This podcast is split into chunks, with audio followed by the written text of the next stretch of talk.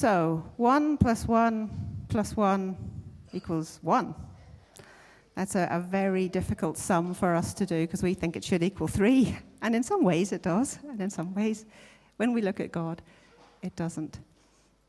Um, I chose the primary colors here today because, according to science, of which I'm not a scientist, can we have some the next slide? I think, uh, Rajesh. When all of the three primary colors are in equal measures in light, we see one color, which is well colorless. We see white. So, what I think is actually amazing is I've looked into um, the Trinity in a way that I've never looked into the Trinity before this last week is how many little hints God puts into his creation just to help us along the way. They're all natural things. They're things our mind can understand. So, in that way, they're useful for us, but they're also limited in that all of them have some sense of not quite the true picture. But I thought it's worth seeing just some of the things that God has put into his creation which make it a little bit easy for us to see three in one. Can we have the next slide? Here we have an apple. It has the skin, the seed, and the flesh is one apple. Can we have the next one? Egg, shell, the white, and the yolk. We'll come back to that one in a minute, but let's just run through these for a sec. The good uh, St. Patrick one, which of course I would have to mention, the three leaves as one clover, shamrock. Next slide. We have fire, which needs three elements to keep it alive oxygen, fuel, and heat. Get a bit closer to read that one. okay, next one. Yes, I didn't know this, but apparently a solar system needs three elements it needs a sun or star, a planet, and a moon to exist. There we go. Science lesson number two. um, I'm not sure what the next slide is. Can I have a look? okay. We're going to come back to God being supernatural, but I thought just to show us, and I haven't rehearsed this either, so it could go wrong. We have an egg. People at home, egg.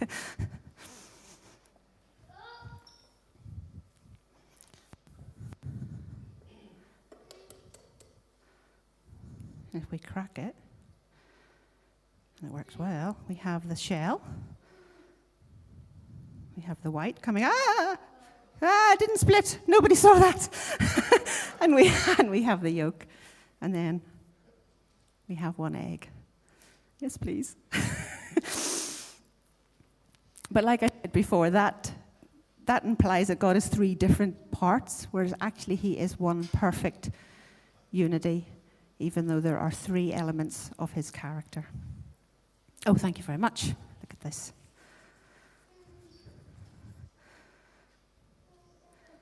So, just as a pause before we go into a little bit more depth on what perhaps is more true to the nature of the Trinity, I just wanted us to worship together. So, I'm going to call the band up again. And let's just pause for a moment of prayer.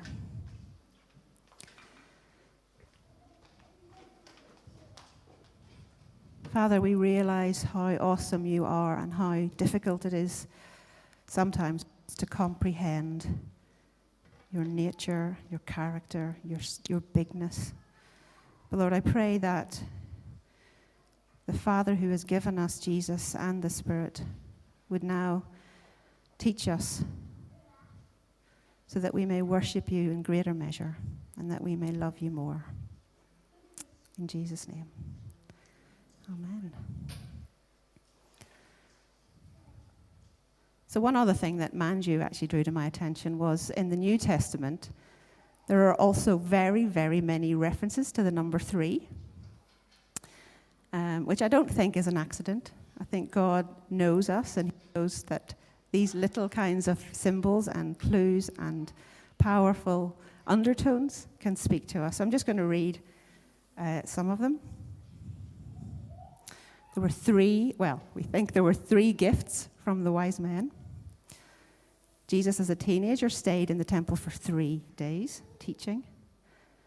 As a man, he was tempted three times by the devil. His ministry lasted three years. He took three disciples up the mountain with him to the Transfiguration. At the end, uh, he was giving his message about his death. He said that the temple, his body, the temple would be destroyed, and in three days it would be rebuilt and he would rise again. He overheard Peter denying him three times. He stumbled three times on his way to the cross. He died at three o'clock. And he rose again three days later. And then again, after his resurrection, he gave Peter three opportunities to reconcile. So that's just some examples of the three, which I also thought was quite an amazing little discovery. Thank you, Manju. so let's have a look at the Trinity from a different symbol, which is uh, actually also Celtic. If we could have the next slide.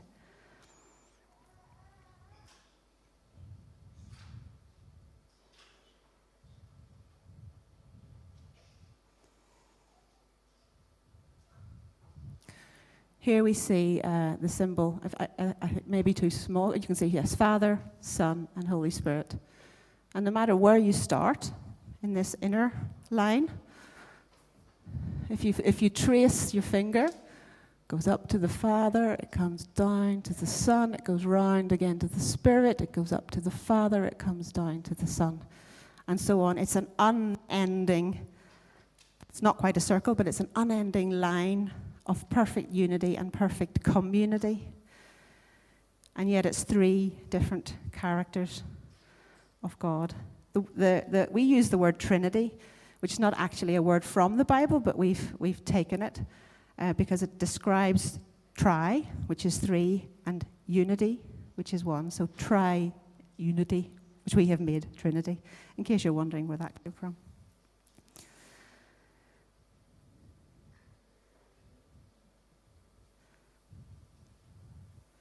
So, next slide, please. There are three distinct parts. The Father isn't the Son, the Father isn't the Spirit, the Spirit isn't the Father, the Spirit isn't Jesus. So, they all have a different role to play in how they come to us and how they speak to us. The Father, the Son, and the Spirit were all involved at creation, moving. The Spirit was moving in the waters. The Word spoke. The Word is Jesus, and God the Father was bringing things into life. And then again, we see another example of that at Jesus' baptism, where Jesus was there in person being baptized. The Father came and spoke, and the Spirit came and descended on him to give him power and assure him of his sonship. Could I have the next slide, please? One God. This doesn't mean these three little parts all being different. They actually all come together and they're all worshipped as God. The Father and the Spirit and the Son are working together as one. And Jesus said, uh, Hear, O Israel, the Lord is one God. You shall worship him with all your heart, soul, mind, and strength. Last section, um, Rajesh. They're all equal. None is more important than the other. That's for some of the the things in the, in the egg example might fall down because we tend to throw the shell away. It's not really that important. Once we've got the, the other two parts, we think, oh, well, we don't need the shell. That's not true of God. We need all parts of Him working in our lives. And then we have this circle, which is there, which represents really the material, the character, the essence, which is love. In 1 John 4, verse 16, it says, And we know and rely on the love that God has for us. God is love. He's not just loving, He is love. That's what He's made of. And whoever lives in love lives in God, and God lives in them. Uh, Rajesh, one more slide, and then I'm going to invite Manju to come and see how this affects our lives. There's a little name written right in the center. So just imagine that that's your name. He invites us as a Father, Son, and Holy Spirit into this fellowship of love. He doesn't just leave us on our own to try our best. He said, Come into my community. He doesn't need us in his community, actually, because he's perfectly satisfied and complete in himself, but he invites us in because he is made of love. He wants to reach out and say, Come and be in my love, and he will bring us right in. So that's really what I wanted to say, and Manju's going to come and apply it to our lives.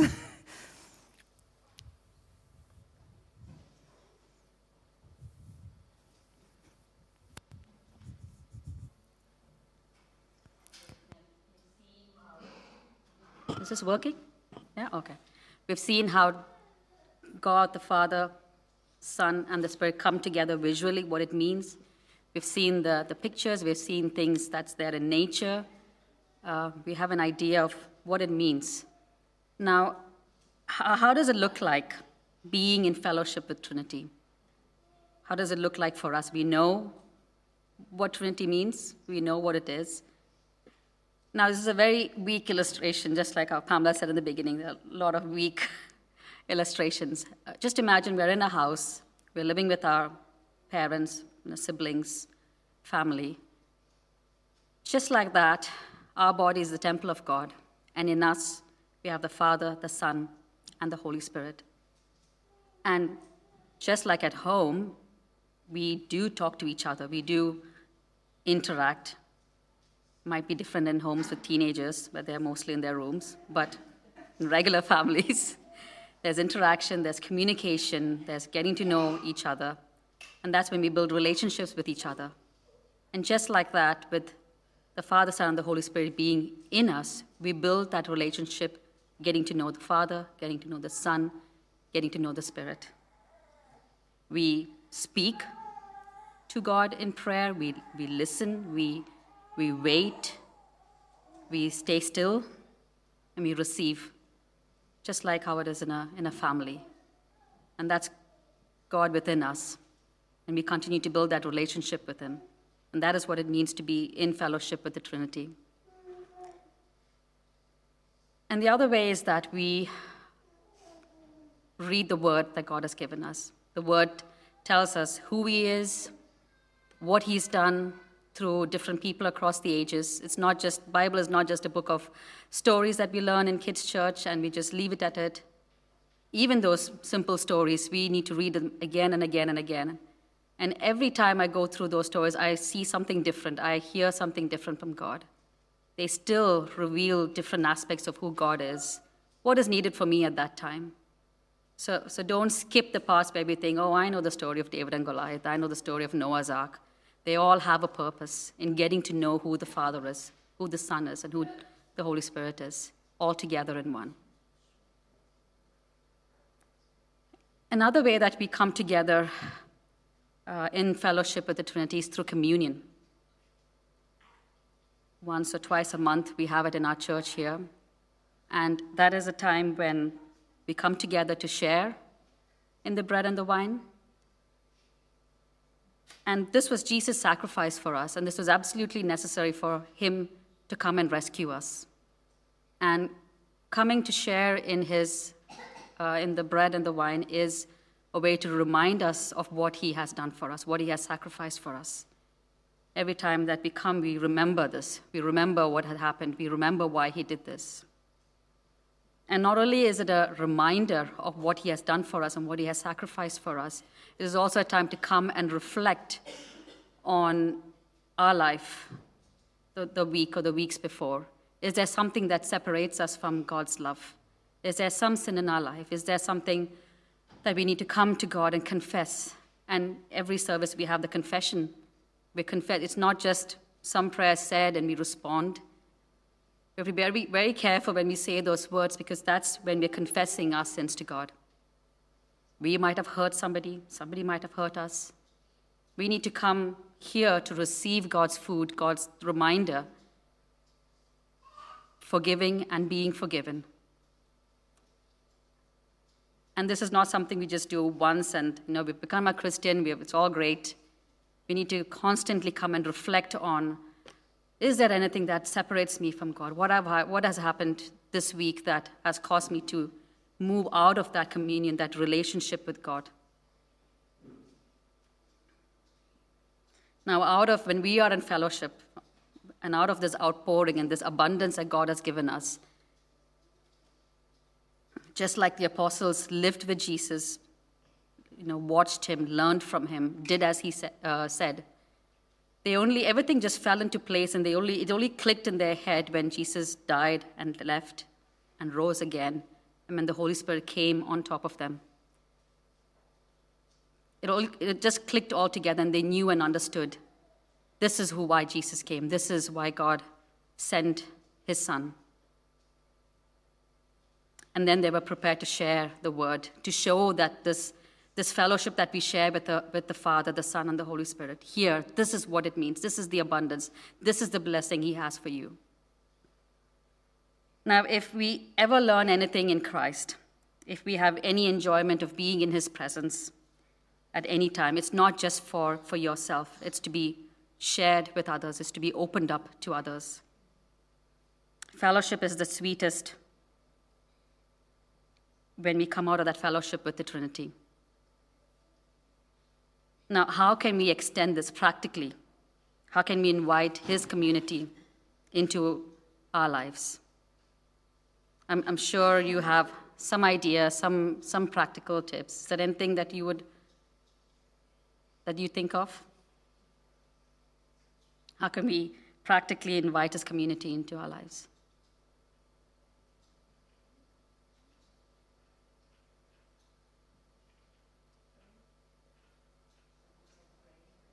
Praying. We pray for, can pray for others.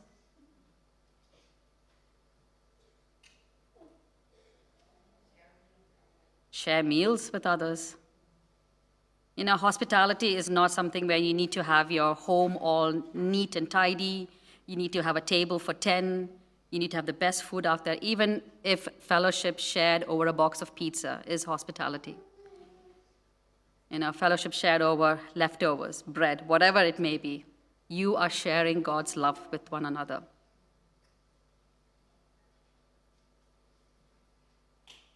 Anything else?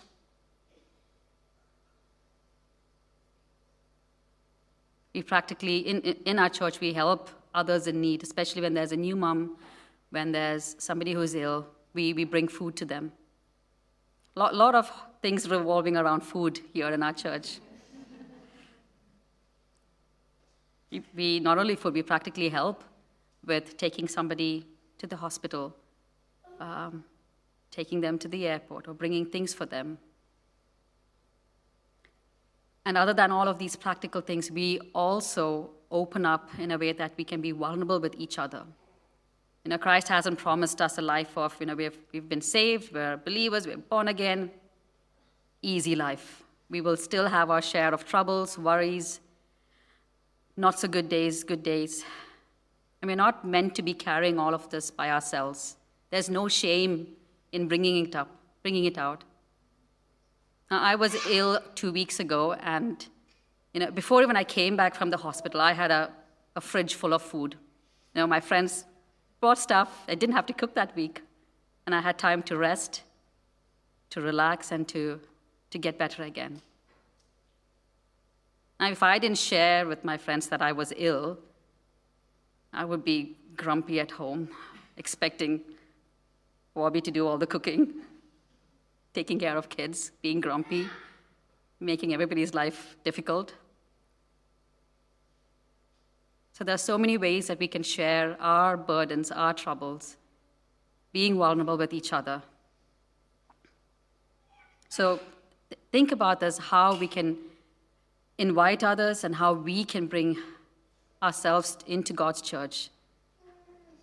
And remember that um, just like the Father, the Son, and the Spirit are together, we are also in that. It's not a closed circle. God invites us with open hands.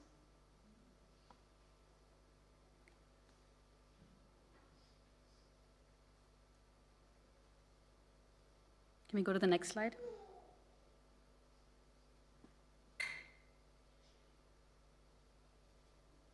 So, just to bring it all together. All three persons bringing together to bring us in. I'm just going to read the, the gospel that we heard. The Spirit doesn't speak on his own, he will tell you only what he has heard from me, Jesus. And he will let you know what is going to happen. The Spirit will bring glory to me by taking my message and telling it to you. Everything the Father has is mine. This is why I have said that the Spirit takes my message and tells it to you. Amen.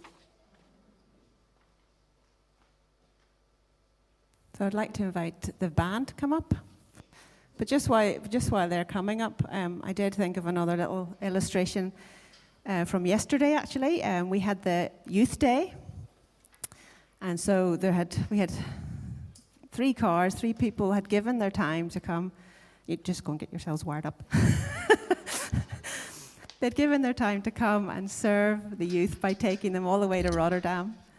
And um, Divya's car broke down in a place called Leerdam. I don't even know where. We're about 40 minutes away from Rotterdam. It just completely died. So there we were, uh, five girls, myself and Divya, behind the barrier on the highway, just going, ha! what are we going to do now? And uh, the other two drivers had stopped. They'd seen that we were in distress. And uh, there was two spaces in one of the cars, so one car took two extras, and off they went to Rotterdam. Uh, Andrew, he took the remaining four boys off to McDonald's, big sacrifice there. Dropped them at McDonald's, came back all the way around, gathered up us loose, straggling females, damsels in distress at the side of the motorway, drove us to the Ahoy, leaving Divya to wait for the ANWB on her own, bless her. And then when he dropped us at the Ahoy, he came back, at which point the ANWB had got Divya to McDonald's, as you do. so she was united with the boys. Andrew came, picked them all up, and drove them again back to Rotterdam. And Jaap, seeing our distress on the little WhatsApp group, immediately said, Look, I can come if you need some help with transport.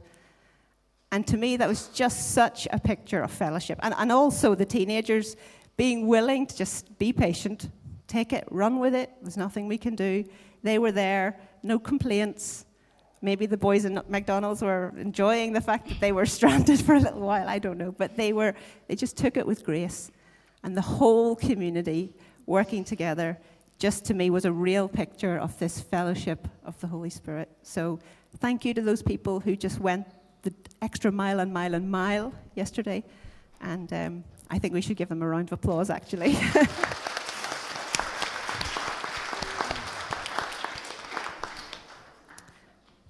and from that, it, uh, um, it should lead us to worship this God who has put his Spirit in us to make us want to love and serve one another.